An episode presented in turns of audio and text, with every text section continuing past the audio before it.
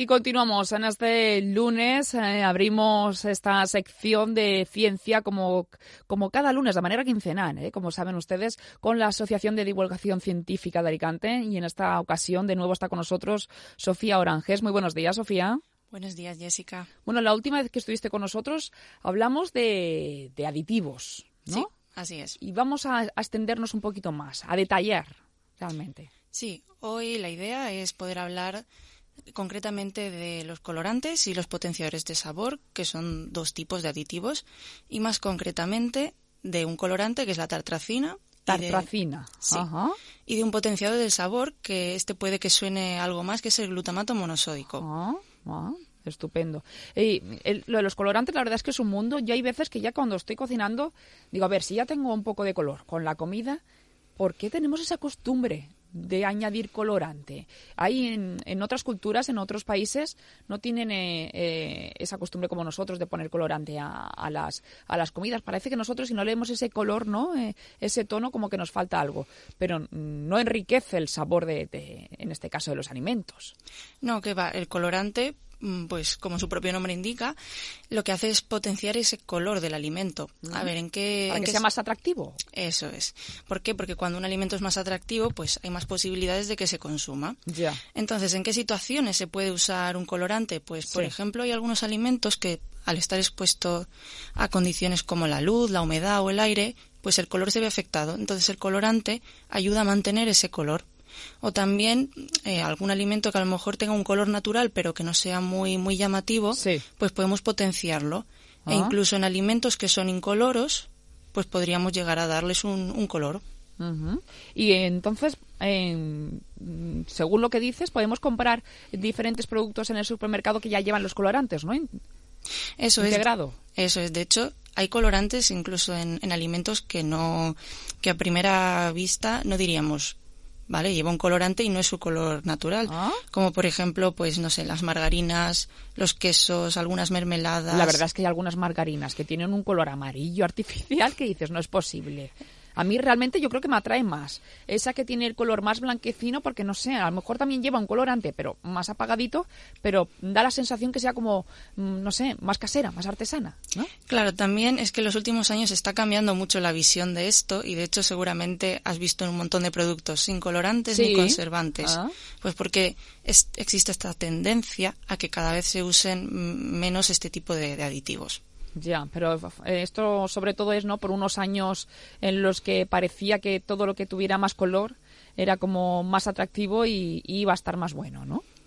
Claro, es al fin y al cabo esa es la, función del colorante, llamar más la atención y potenciar esa cualidad del alimento que es el color. Y me decías, en margarinas, mantequillas, pero también quesos, mermeladas y diferentes postres. Eso es. Ajá, como por ejemplo, a ver, cuéntame qué postre, por ejemplo, nos podemos encontrar que tenga un colorante. Postres que se vendan, ¿no? En lo que es eh, envasados, ¿te refieres? Claro, pues por ejemplo mismo las, gelatinas o ah, muchos yogures.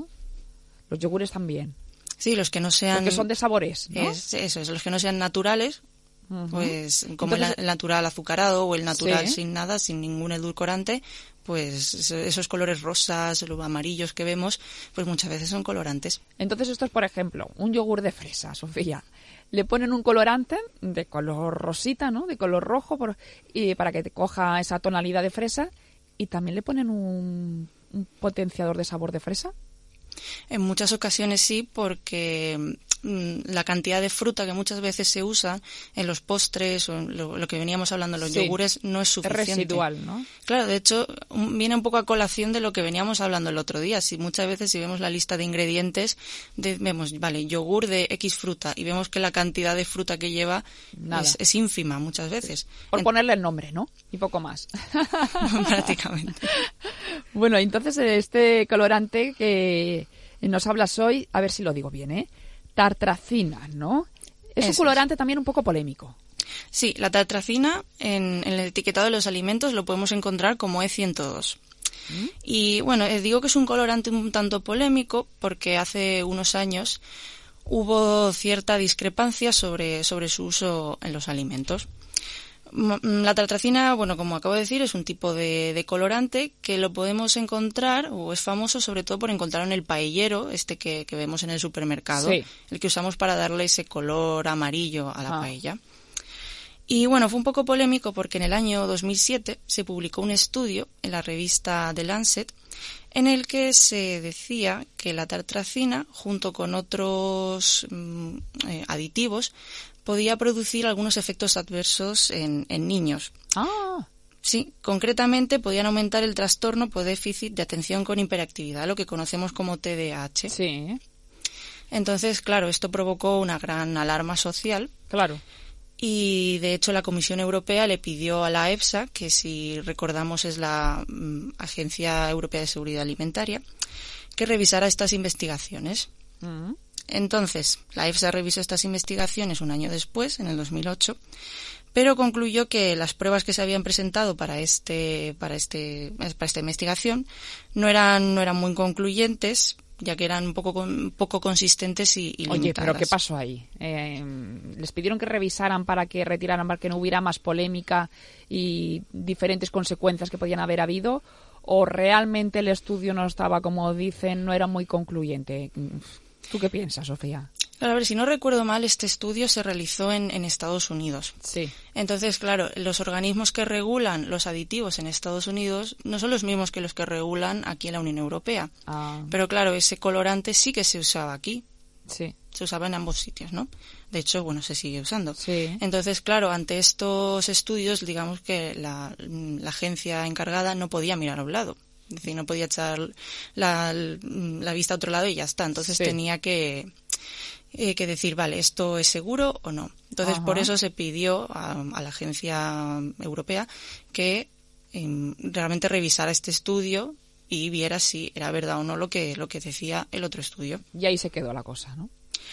Mm, sí y no. A ver, eh, lo que hizo la, la EFSA fue, como acabo de decir, realizar otra mm, una revisión de, este estudio y bueno y sacó sus conclusiones eh, como he dicho eso que eran pruebas pues poco consistentes limitadas y además que había también una cosa a tener en cuenta y es que se estaba evaluando una mezcla de aditivos y no la tartracina sola como tal. Mm, ya, ya, ya. Entonces, claro, decir que... Es más complicado así. Eso es. No es lo mismo evaluar un aditivo solo que, no una mezcla, ¿no? Eso es. Entonces, nada, la, la comisión de expertos pues dijo, mm, vale, nuestros resultados son estos, no hace falta cambiar la ida de este, de este alimento. Ya. Que si recordamos, la ida era la ingesta diaria admisible, que era la cantidad de sustancia de un aditivo en este caso que podemos ingerir todos los días durante nuestra vida sin que nos pase nada. Que haya ningún problema.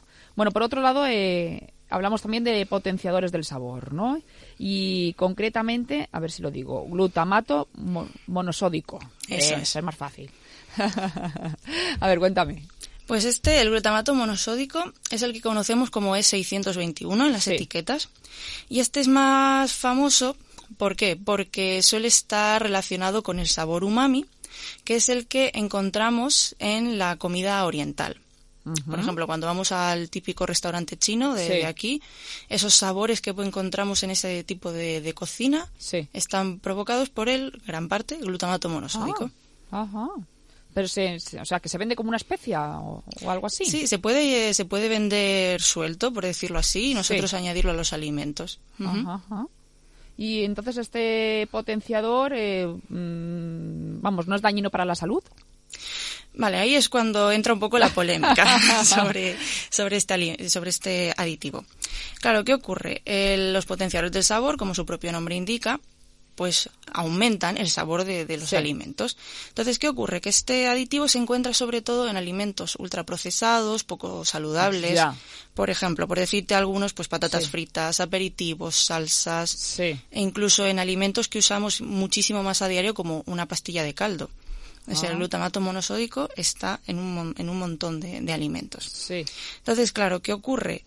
Que mm, al potenciar el sabor de estos alimentos nos hace querer comer más. Entonces, si ya está en alimentos que no son muy saludables de por sí y queremos comer más, pues al final acabamos ingiriendo muchas cantidades de un alimento que no es saludable. Ya.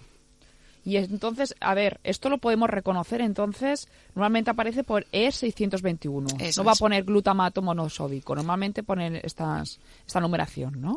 Ahí ya depende un poco de, del, etiquetado, ¿no? Como hablábamos. Sí, porque sí que hay etiquetados en los que pone el nombre del compuesto y también sus siglas, pero hay otros que a lo mejor no, que solo pone las siglas. Recordemos que la numeración de E y tres cifras es lo que exige la, Unión Europea, la reglamentación. Oye, y esto que me decías que normalmente este, este potenciador no se suele utilizar en los restaurantes chinos, eh, se conoce como el síndrome del restaurante chino y pues se puede padecer eh, diferentes afecciones como dolor de cabeza, Sofía. Sí, eso es. Hace ya varios años eh, se vio que mucha gente después de ir a comer a un restaurante chino o de comida oriental, pues padecía ciertos síntomas como dolor de cabeza. A mí me ha pasado.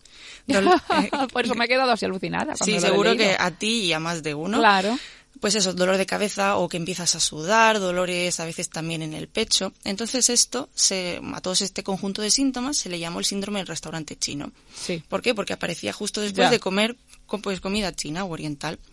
Entonces, claro, em, estos síntomas se asociaron directamente al glutamato monosódico por ser el aditivo que se emplea en este tipo de, cocina. Pero claro, ahí tenemos ya que, que matizar. Después se hicieron estudios sí sobre si realmente estaba relacionado el glutamato con estas afecciones y se vio que no se encontró una relación entre este aditivo y estos síntomas en población sana y que consumía una cantidad moderada de este, de este aditivo. Pero sí se podían ver estos síntomas en la gente que se pasaba con las cantidades, es decir, que ah. comía comida de más. Y claro, comer comida de más, pues comías más cantidad de aditivo, ingerías más cantidad de aditivo. Vamos, es que cuando vamos a comer a un sitio así, pues te sueles pasar, ¿no? Eso es. No es lo mismo a lo mejor como ellos, que es su eh, alimento diario y tienen las raciones más, además los asiáticos suelen comer, la verdad, raciones mm, muy pequeñitas normalmente, más controladas, ¿no? Claro, ahí se ha estudiado la cantidad de, de este aditivo que se ingiere y no, bueno, no recuerdo las cifras exactas, pero sí que difería mucho de la cantidad que, que ingiere a lo mejor un europeo que un asiático en, en, referencia a este, a este aditivo. Bueno, pues eh, conocemos un poco más, ¿no? Ya sobre todo esto me quedo, a ver, con la tartracina, que es E102, quédense ustedes también, ¿eh? para que podamos reconocer un poco lo que comemos, por, al menos que nos sirva de algo. Y el potenciador del sabor, que es el glutamato monosódico, E621. Eso es. Así podemos reconocer, como digo, conocer lo que estamos comiendo y a la hora de comprar que sepamos un poco, ¿no? Leer ese etiquetado. Sofía Oranges, gracias por estar con nosotros eh, desde la Asociación de Divulgación Científica de Alicante. Gracias. Gracias a ti, Jessica.